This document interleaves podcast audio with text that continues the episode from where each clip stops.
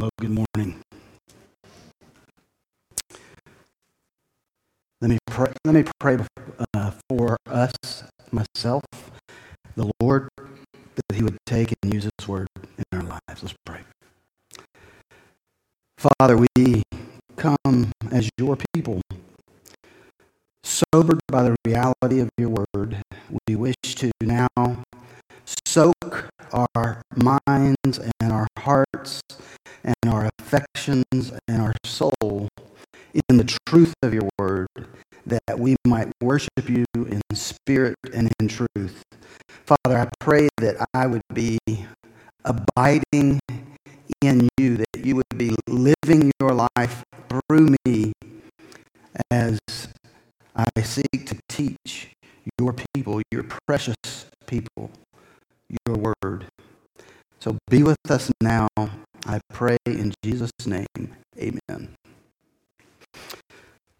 I've titled the sermon Knock Off God, but I want to say right up front that the idea that's happening in our text is Paul is laboring in these chapters to help us understand the righteousness of God and the unrighteousness of man. You may remember if you were here in one of my sermons, I said basically, if you took Hitler and you put him over here, just the unrighteous murderer of millions of people, so representing absolute heinous evil and sin.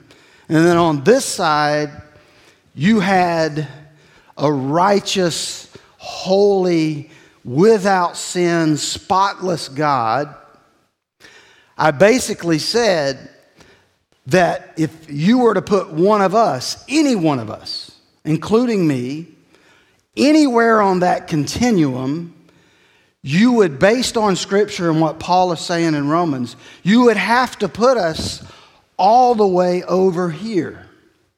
That that is our condition even as Christians living in this fallen world, because sin is just the air that we breathe. And so Paul is laboring this point. He's trying to help the Christians in Rome understand just how profound the sin problem is and how righteous and holy God is. And so, with that in mind, a knockoff God. It's a colloquial term, it's just an informal term that we all use. And it's interchangeable, the word knockoff, with counterfeit. So sometime during the sermon, instead of saying knockoff, I may say counterfeit. The words are interchangeable. But y'all know what it is it's buying a product that doesn't have the actual logo, it's not the official product, it's a knockoff. It's an imitation, it's a counterfeit. As a preteen, so I want you to know that I wasn't very old when I was doing this because I'm really embarrassed that I did it. I had a buddy, his name was Paul. Paul and I wanted to wear cowboy hats for the summer. And we thought that we would look really cool in our cowboy hats that summer. And so Paul's father was the uh, Woodstock was a small place at that time, and he was the only veterinarian in town. And uh, I would consider his family to be at least upper middle class.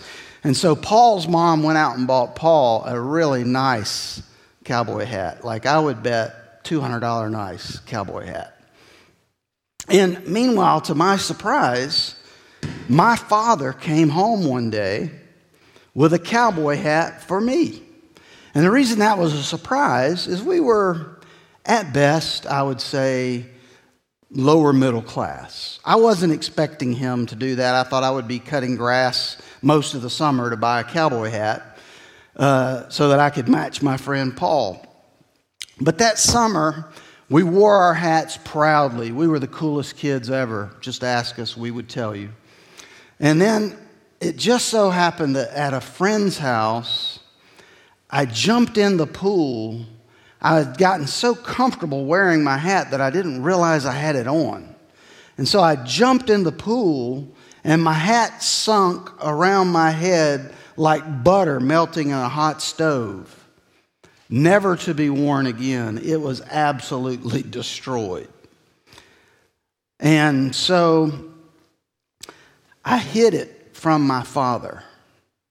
And one day, my father said, Hey, you were so into the cowboy hat thing. Uh, where's your hat? And I contemplated on that moment, lying like every kid would uh, or does. But I said, Dad, I took a deep breath. I said, I ruined that hat. I jumped in a pool with it. I'm so sorry. I just knew I, I was going to receive his fury. He laughed and he said, Son, I only spent $10 on that hat. It's not a problem. Well, I felt great that I wasn't in trouble, but I have to tell you, a wave of emotions ran through me. It was disillusioning. It was like I thought all summer long that I was wearing this really nice, expensive hat. And when he told me it was less than $10, I felt small. I had been disillusioned into believing that I was wearing something of high quality. Well, it was a counterfeit, it was a knockoff. And it has been my experience in ministry now for 25 plus years that many Christians are this way. Their view of their relationship with God is really a knockoff, it's a counterfeit, it's not authentic. And the moment their faith gets tested, road tested by life, their faith falls apart like my hat melting around my head when I jumped in the pool.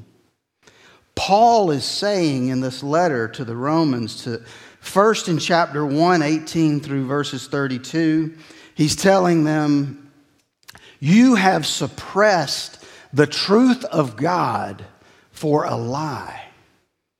So he's telling, he's speaking more about the Gentiles. He's saying, You've suppressed the truth of God for a lie. What could be seen about God was plain through his invisible attributes. But like a ball in a pool, you've pushed it down. And though you keep pushing, it keeps popping up. The truth of God keeps popping up, and you're pushing and you're trying to hold down the very truth of God.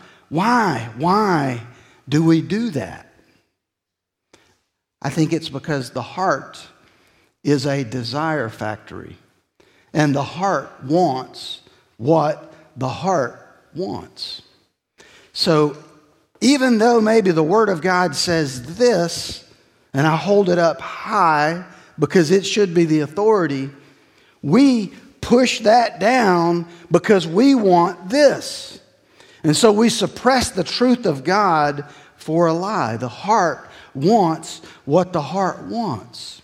And that's what Paul is saying in Romans 1. Now, when you get to Romans 2, Paul turns the guns from the hedonistic pagan Gentiles to the moralistic religious Jews. And in Romans 2, Paul says, You've essentially done the same thing. You've been listening to me talk about them, but you're using your morality and you're using your religion so that you feel good about God and you feel good about where you are with God. But in truth, you're suppressing the truth of God for a lie as well. And it's a knockoff God, it's not the real thing.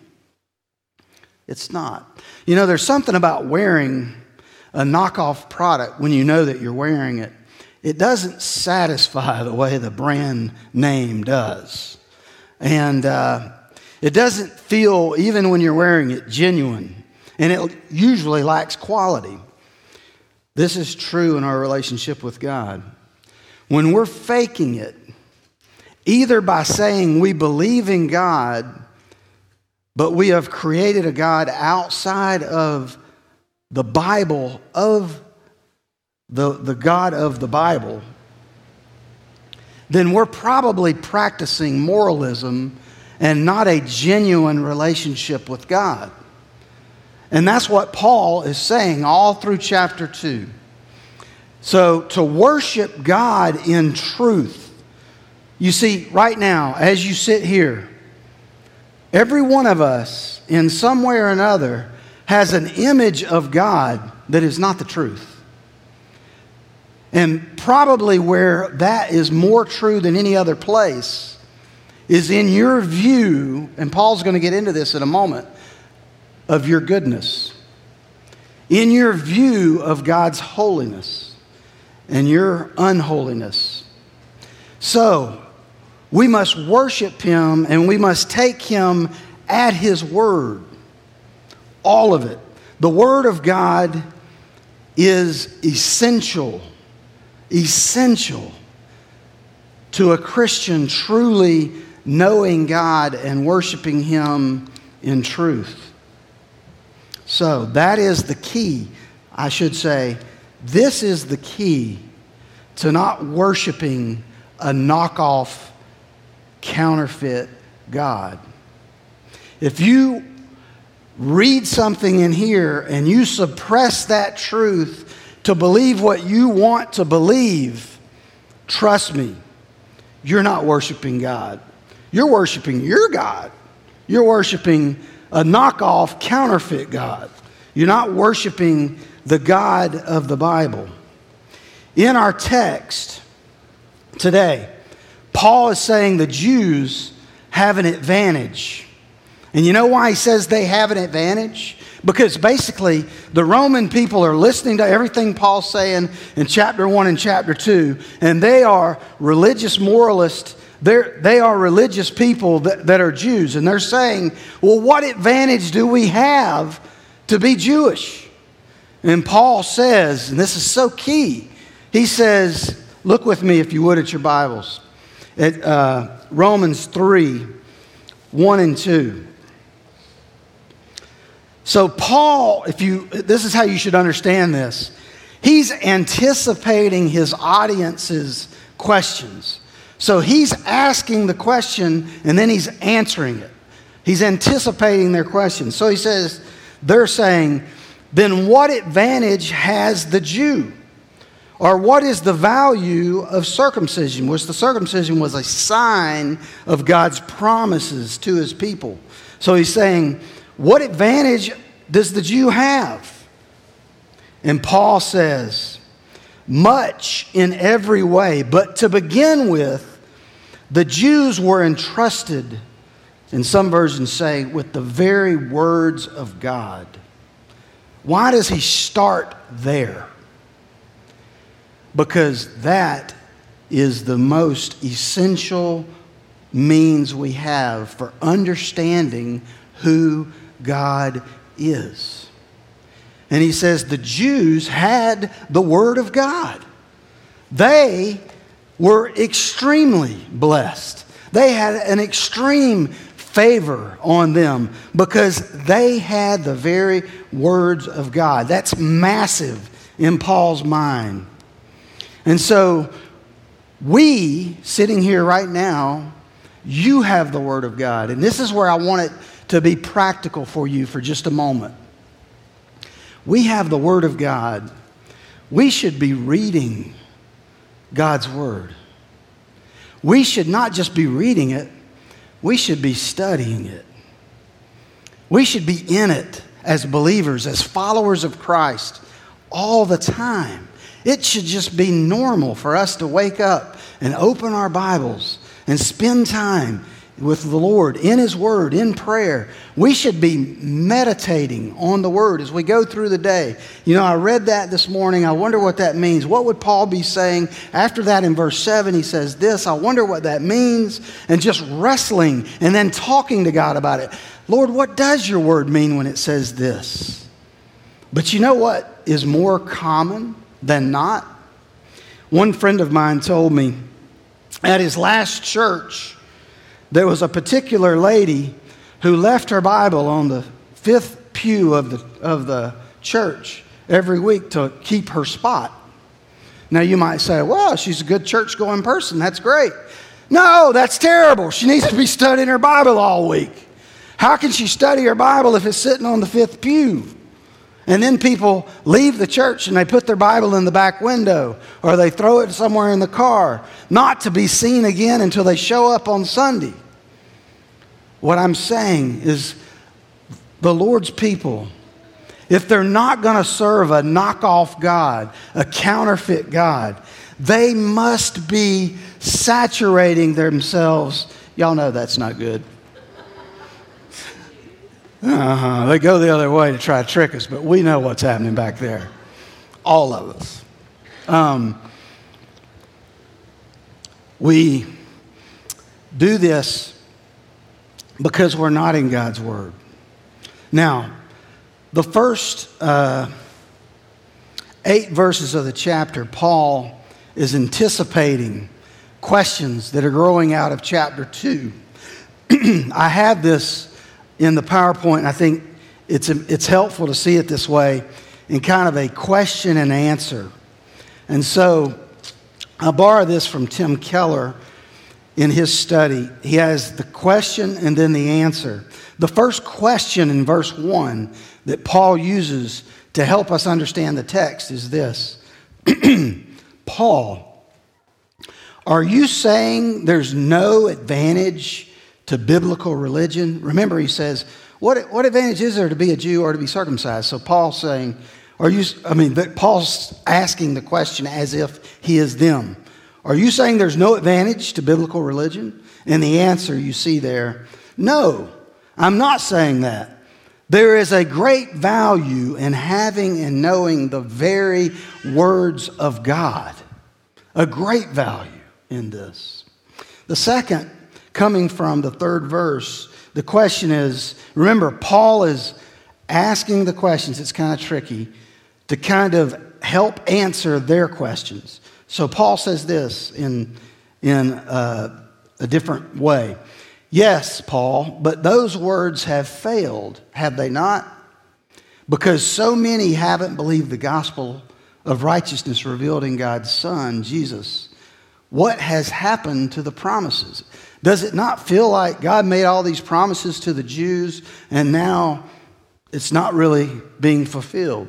Paul says, despite his people's failure to believe, God's promises to save are advancing. Our faithlessness only reveals how committed to his truth God really is. And then you get to the third, there's four total questions. In verse 5, the question could go like this But if unrighteousness is necessary for God's righteousness to be seen, you see, Paul has said in Romans 1:16, the righteous shall live by faith, right? The Jews, the Jewish people have had all of these laws for all of these years. And when they hear that, they're saying, Paul, you're saying all it takes is just to believe? What about circumcision? What about doing good things? What about feeding the poor? What about all these works? Paul, you're teaching a cheap grace. That's the way they're thinking about what Paul is saying. And so, Paul says, I mean, the question there is but if unrighteousness is necessary for God's righteousness to be seen, how is it fair for him to judge us? And the answer is on that basis, if that were true, God would not judge anyone in the world, and we, Paul and the religious Jews, would all agree should be judged. In other words, that's not true. And if that were true, judgment should fall on us. The fourth and final question coming out of this in verses 7 and 8 it says, Well, then, if me sinning makes God look better because his grace covers it, uh, well, then, if, hang on, let me get my wording. If we, me sinning makes God look better, that means that I should sin more, shouldn't I? So that his glory is more clearly seen. And Paul's answer is, I've been accused of thinking this. That's what I meant by cheap grace. And I certainly don't believe that. And saying you're sinning so that God will love you is an attitude that is absolutely worthy of the judgment of God. Now, let me bring this home, I hope. Practically, how does this work in our day? The righteous shall live by faith. In our day, in the last hundred years, pastors have wanted their churches to grow. And instead of preaching a whole gospel, in my opinion, they've preached truth, but they've slimmed it down to a bare minimum. And what I mean is this all you have to, this is, this is the false gospel. All you have to do is believe in Him as Savior and ask Him to be your Savior, and you will spend eternity with God in heaven. Now, you might say, that doesn't sound like a false gospel to me. That actually sounds like the real gospel. Let me show you what I mean. If we say that, and we don't say that when someone has true faith from the inside out through the power of the Holy Spirit, their lives will begin to be transformed and they will move at least from way over here with Hitler to right here. They will begin to be sanctified and made holy by the work of the Holy Spirit living in them and working through them. If someone hears a gospel message and prays a prayer to be saved without receiving Jesus also as their Lord, willing to submit to Him in holiness and to follow Him with their whole heart, then we have not really taught them a biblical gospel. And so we have many, many who believe I'm saved, but they are living a life of a complete hedonistic pagan. But they can remember and they can point to a time when they prayed. That's what the Jews are accusing Paul of saying. You're just saying all it takes is belief. The righteous shall live by faith. And Paul's saying, I'm not saying that. You've got it wrong. Listen to the rest of my message.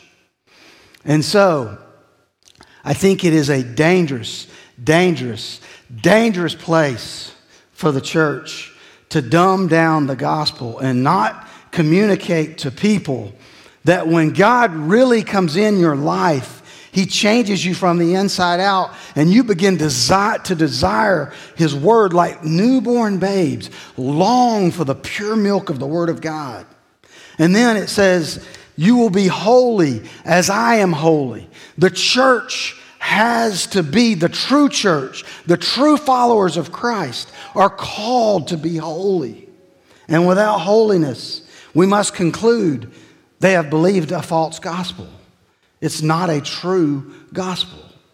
And I say that is rampant all over our country. In churches all this morning, they're, they're teaching a false gospel. Look at, with me at Romans 3 9 through 12. Romans 3 9 through 12. Paul says, What then? Are we Jews any better off? And the answer, no, not at all. For we have already charged that all, both Jews and Greeks, are under sin, as it is written. And then he goes into from Psalms None is righteous, not one. No one understands, nobody. No one, get this, no one seeks for God. You may say, Well, I sought for God. Well, hopefully we'll get to that. No one seeks for God. All have turned aside together, they have become no one does good, not even one. No one does good, not even one. You sit here and you go, I can think of a lot of people that do good. These are hard sayings. What is Paul saying? No one seeks God. No one does good, not even one. What is he saying? I'm going to say this, and you're going to think I'm crazy. But I feel that I need to say this. Really good people will feel hell to its brim. Really good people will fill hell to its brim because they have settled for a knockoff version of God. They have suppressed the God of the Bible to trust and believe a God that they can live with, that they can get by with. And we know that because they won't believe the Bible and they won't live the Bible. That's how you know. And that's why Paul said the Jews, the Jews are fortunate because they have the actual Word of God. You see, the biblical Jesus, much like buying the real thing, I did not have the money as a preteen to go buy the cowboy hat that Paul got. I had to settle for a knockoff. What I think is happening all over churches and all over our country is people are settling for a knockoff God because the biblical Jesus is just too dadgum costly.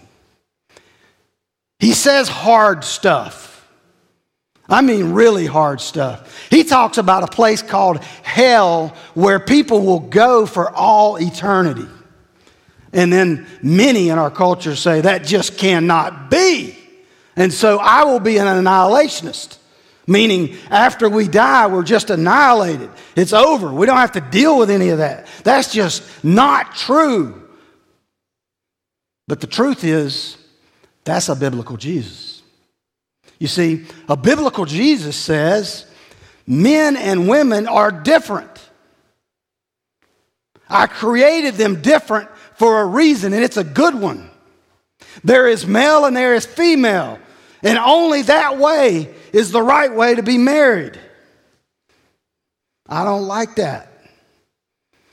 I think we ought to be able to marry whoever we want to marry. Woman should be able to marry a woman. A man should be able to marry a man. So I'm not going to follow that Jesus. I'm not going to, dadgummit. I just think the word is not true. It's a fake God. That's not a God. That doesn't save. It's not real. I want you to follow this. Tim Keller says in his book, The Reason for God, page 115. If you have the book, you can look it up later. He says, Some text, like this text, it says, No one is good, no one seeks God. That's hard stuff. Some texts may not teach what they first appear to teach.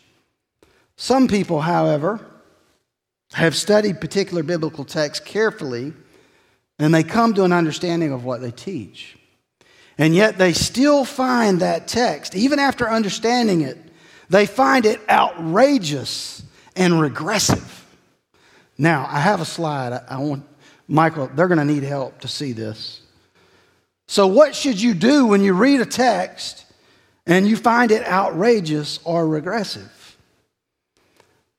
Keller says it this way I urge people to consider that their problem with some text may be based on an unexamined belief in the superiority of their historical moment over all others. In other words, you've elevated our time over all other times. Like we have more knowledge now, we're wiser, we're smarter, we get it. That's what he's saying. So he also says, we must not universalize our time any more than we should universalize our culture. In other words, our time and our culture, We're not better than everybody that's ever lived before us. We're just not. We think we are. We want to think we've figured it all out. We're smarter. We've evolved more. But that's a bunch of baloney. It's just not true. Think of the implications of the very term regressive. To reject the Bible as regressive, and there's a slide for this, is to assume you've now arrived at the ultimate historical moment from which all is regressive and progressive can be discerned. In other words, right now, today, we got it all figured out. We know what's right. And this is old news, brother. Can't believe this. Huh. Here's the kicker, and I hope we got that. That belief is surely as narrow and as exclusive as the views in the Bible you regard as offensive. You follow that? It's just as narrow. It's the same argument. It's the same argument. God says no one is good except God alone. No one is good except God alone. Now, when we hear that, we may think, have you, have you not had this thought? I've had this thought. I've even had this thought about me, all right? They don't deserve such harsh treatment or circumstances. I mean, that's a common thought. That's not the truth. It's not. You are seeing with sin stained glasses sin saturated minds, sin motivated hearts, sin consumed culture. Sin is the air that you breathe from your first breath to your last. The truth is, the biblical truth is you and I deserve nothing but hell. It's not popular. Most people won't say it. But that's the truth of the Bible. God's grace is that you won't be there for eternity. If you deserved heaven, grace would be cheap. It would be cheap. But you don't, and I don't. The fact that God would reveal himself to us through his word and give us his son and allow us to enter into a, everlasting future, eternal relationship with heaven is grace upon grace. It is grace upon grace. Frankly, neither you or I know what good is. We think we do. But I'm certain, based on Scripture, that our understanding of goodness and justice is far, far off base. And that's why I say hell will be filled to the brim with good people. Because what I'm saying is, you say they're good, I say they're good, God doesn't say they're good. Men like to believe, people like to believe we're basically good, and that belief is reinforced by modern psychologists, counselors, and even a great number of pastors that you're basically good. The truth that the Bible says is you're worse than you ever thought. You are in a terrible situation. Sin is, you are born into it. And deep in our hearts, man knows there's a problem with the way he is, that something is wrong. And it's not just a matter of what he does, it's who he is internally. It's not right. He feels guilt not only about things he's done, but about who he is. And there's a slide.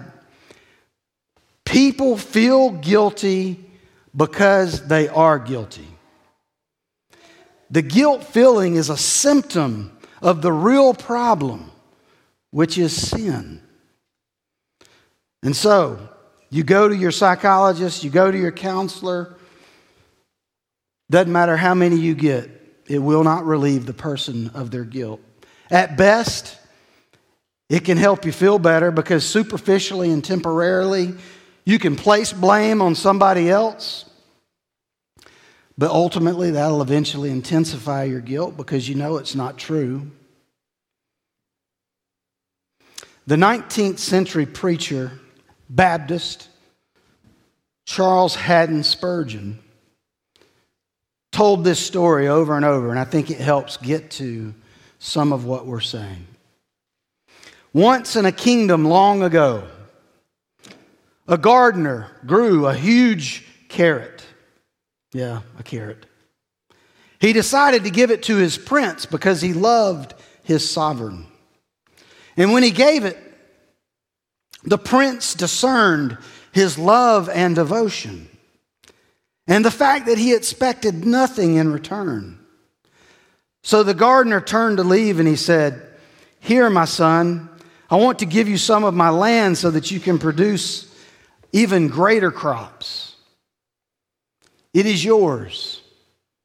The gardener went home rejoicing. A nobleman heard of the incident and thought, if that is what the prince gives in response to the gift of a carrot, what would he give me if I gave him a fine horse? So the nobleman came and presented the prince with a fine steed as a gift. But the prince discerned his heart and said, You expect me to give you as I did to the gardener. I will not. You are very different. The gardener gave me the carrot, but you were giving yourself the horse. Do you see the difference? If you know God's love and you know the love of Christ, and there is nothing you can do or need to do but accept his perfect righteousness on your behalf. When you do that, then you can go and you can feed the hungry, and you can visit the sick, and you can clothe the naked. And all of it will be done as a gift to God in righteousness, holy, because your motive is pure.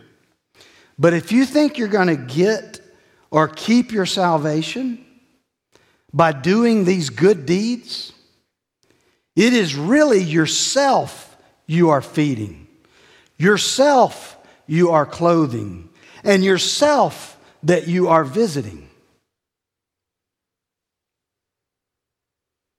It is who we are serving in our hearts that matters. Jesus is about motive. God doesn't look at the outward appearance. How many people, as a pastor, you know, Clint, how many people did you go visit this week? How much time did you spend on your knees in prayer? How many people did you share the gospel with? I could say one or none to all of those, but if my heart was right before the Lord, it would be an honor and a gift to Him.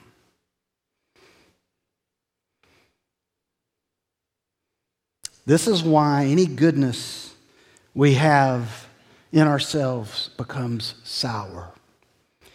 If we do good to gain God's favor, blessing, or salvation, we will become smug, superior, and complacent.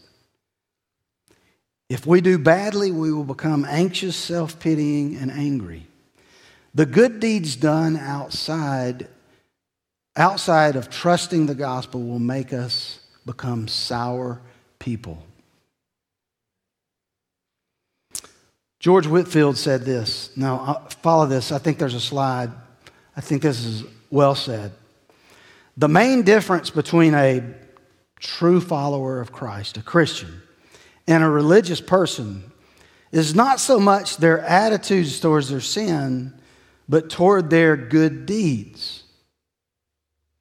Both will repent of their sins, but only the Christian will repent of wrongly motivated good works, while the religious person will rely on them.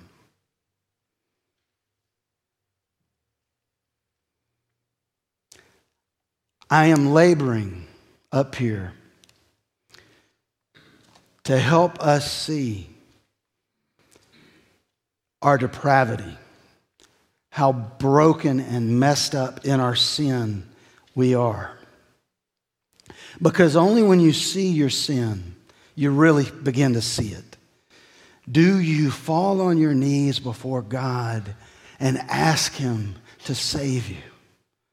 To save you from your sins, to save you from yourself. That God, I need grace. I am undone before you. And God, in His graciousness, will come into your life be your substitute. His, the wrath of the Father will rain down on the Son in your place, and you will experience a life altering, transform, transformational change inside you that will begin to produce good works that you will offer to God as a gift, not to try to earn your way into heaven. But you will see, as Paul has said, the righteous shall live by faith alone. Let's pray.